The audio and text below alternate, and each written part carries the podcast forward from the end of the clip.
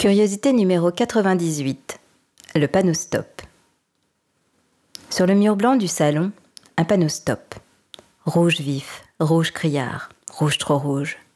Impossible de passer à côté. Mais pourquoi stop? Quand on accroche un stop, c'est parce qu'on veut signifier quelque chose. Je ne sais pas, moi. Stop à la violence, stop à l'injustice, stop à la mort, stop au nucléaire, stop aux cons, stop aux communistes, stop aux chiens qui puent, stop aux OGM, stop à la malbouffe, ou je ne sais pas, stop au pull qui gratte, stop au pouls. Il y a mille et mille et une raisons de dire stop, ou plutôt de crier stop, parce que stop, c'est un cri, ça ne se joue pas en sourdine. Stop ça s'époumonne. Ce qui était bizarre avec ce stop, c'est que je ne lui ai jamais entendu dire quelque chose.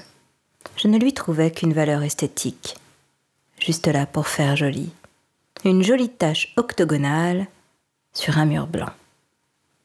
C'est à la fin de notre histoire que j'ai compris ce stop, dans toute son impuissance. Il s'est mis à hurler dans mes oreilles. Stop, terminé. Stop, je ne sais pas aimer. Stop, le bonheur, c'est risqué. Stop, j'ai peur de construire. Stop, on va trop loin. Stop, je ne sais pas lâcher prise. Stop, je vais partir. Dans ce stop étaient concentrées toutes les craintes et toutes les peurs de l'homme que j'avais aimé durant cinq ans et que je n'avais pas su voir. Ce stop avait bien sa raison d'être.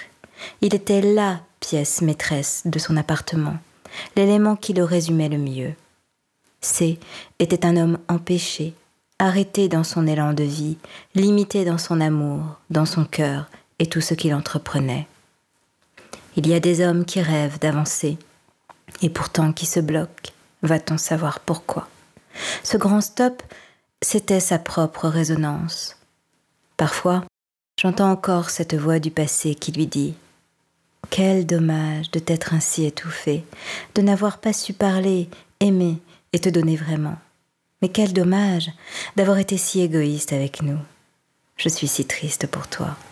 Ça aurait pu être tellement plus beau, tellement plus grand, tellement moins lâche. Ce panneau était là pour nous prévenir, nous, les traversantes de sa vie, et je n'avais pas su le voir. De toutes les leçons que j'en retire, c'est qu'il faut se méfier des stops accrochés au mur, car parfois, ils se cachent aussi au fond des cœurs. Vous en voulez plus? Toujours plus? Vous avez rendez-vous avec le livre Les curiosités sentimentales de Stéphanie Barrois, dorénavant disponible sur Amazon. Votre collection ne fait que commencer.